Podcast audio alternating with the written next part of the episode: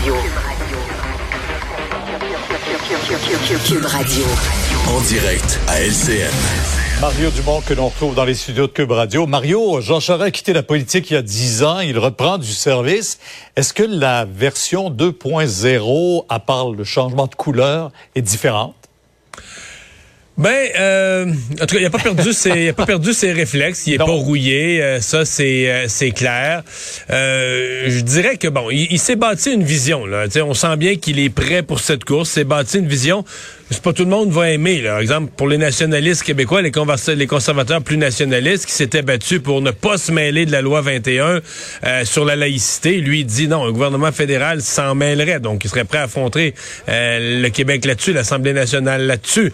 Euh, ouverture sur les pipelines, ça, il n'y a pas le choix dans l'Est. Donc il s'est bâti tout un discours pour essayer de rallier tout le Canada. Donc son plan là-dessus, on sent qu'il est préparé il part de loin, mais ça y fait pas peur. On sent bien que son plan, là, c'est pas compliqué, c'est de prouver. Écoutez, son slogan, là, c'est bâti pour gagner. Son, son idée à lui, c'est de prouver que avec Pierre Poliev, c'est un type qui est pas expérimenté, qui a pas ce qu'il faut avec les conservateurs, va encore être battu par Justin Trudeau. Il y a pas mal de chemin à faire. Oui. Pas mal de chemin à faire parce que M. Ils l'ont à très bonne en avance. Très en avance chez les conservateurs, surtout chez les électeurs conservateurs. Mais euh, ça fait pas peur à M. Charret. Lui, je pense qu'il a l'impression que dans des débats, etc., il pourra faire mhm. trébucher euh, Pierre Poliev, il pourra le coincer ou le piéger sur des sujets. Mais c'est pas c'est une course qui n'est pas gagnée pour lui, mais évidemment, il sourit lorsqu'on lui pose la question sur son, son grand rêve. sais, il a été premier ministre du Québec pendant, euh, pendant une dizaine d'années, mais son grand rêve et son vrai rêve d'être premier ministre du Canada, euh, ça reste ça. Là. Il est entré en politique fédérale. Il avait passé un cheveu d'être chef du Parti conservateur déjà en 1993. Il y a 63 ans, Pierre. Des occasions, là, un chemin pour devenir premier ministre du Canada, il s'en présentera pas souvent. Et là, il a une occasion et il saute dessus. Euh, je l'écoutais ce matin parce que vous l'aviez en entrevue, euh, même il pense, oui, qu'il des élections pourraient venir aussi vite que dans deux ans, m'a-t-il confié en sortant, là, mais alors il y a beaucoup d'ambition pour lui, là. Non seulement la, la, la, fonction, mais le poste de premier ministre. absolument, absolument. C'est à ça qui, c'est à ça qu'il rêve. Et donc, mais la première étape, là, c'est de, en fait, la première étape, c'est de battre euh, Pierre Poilievre, de devenir chef du Parti conservateur, mais il va faire cette course-là en promettant aux conservateurs, je suis mhm. celui qui peut vous amener au pouvoir, je suis celui qui peut gagner des sièges au Québec, je suis celui qui peut gagner des sièges dans la banlieue de Toronto. Souvenons-nous, de, repensons à ce qu'on se disait dans les dernières élections fédérales, l'échec de Renault Tool, l'échec d'Andrew Scheer de gagner. Parce que la banlieue de Toronto, c'est beaucoup de circonscriptions. C'est une, trentaine de circonscriptions, même une quarantaine de circonscriptions sont élargies, que les conservateurs échappent presque toutes. Ouais. On verra ça là au cours des prochaines semaines. C'est intéressant jusqu'au 10 septembre. Euh, Mario, euh, M. Trudeau complète son voyage du côté de la Pologne. Euh, beaucoup de visibilité pour lui, mais on a entendu partout le même message. C'est donc compliqué pour les réfugiés de venir au Canada.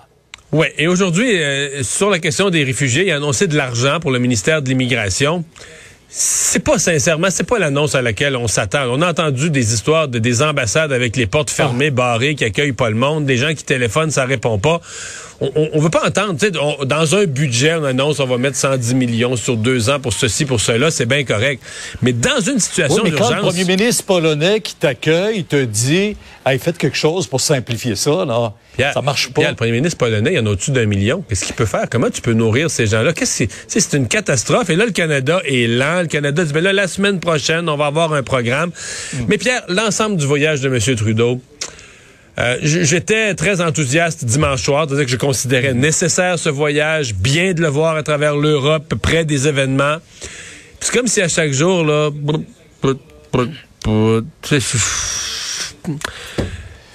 on dirait qu'on a, des choses qui auraient pu être réglées d'ici, là. Oui, ah, mais on a senti aussi la faiblesse.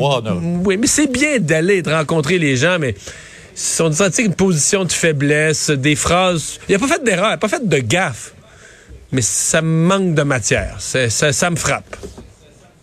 Ouais, il y a des gens qui attendent les actions plus ben, que les paroles. On les a beaucoup entendu les paroles.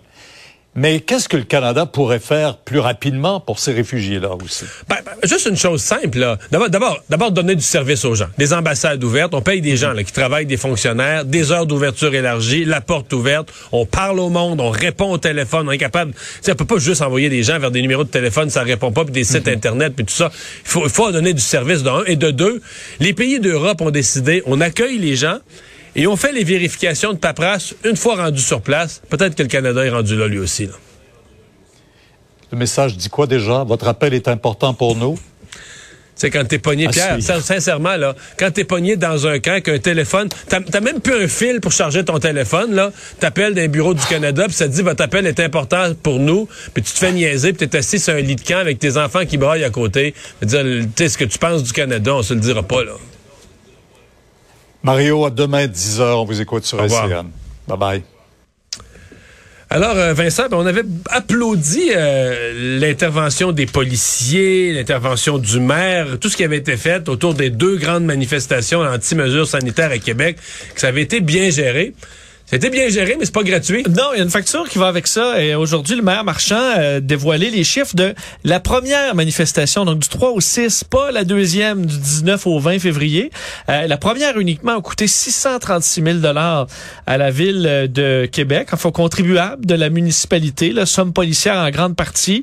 Euh, donc 600 000 de factures de, sécurité civile, entretien des voies de circulation, les policiers et compagnie, 38 000 en biens et services. Donc c'est le total. À la question, est-ce qu'on va demander, aller cogner à la porte du gouvernement provincial pour payer la facture?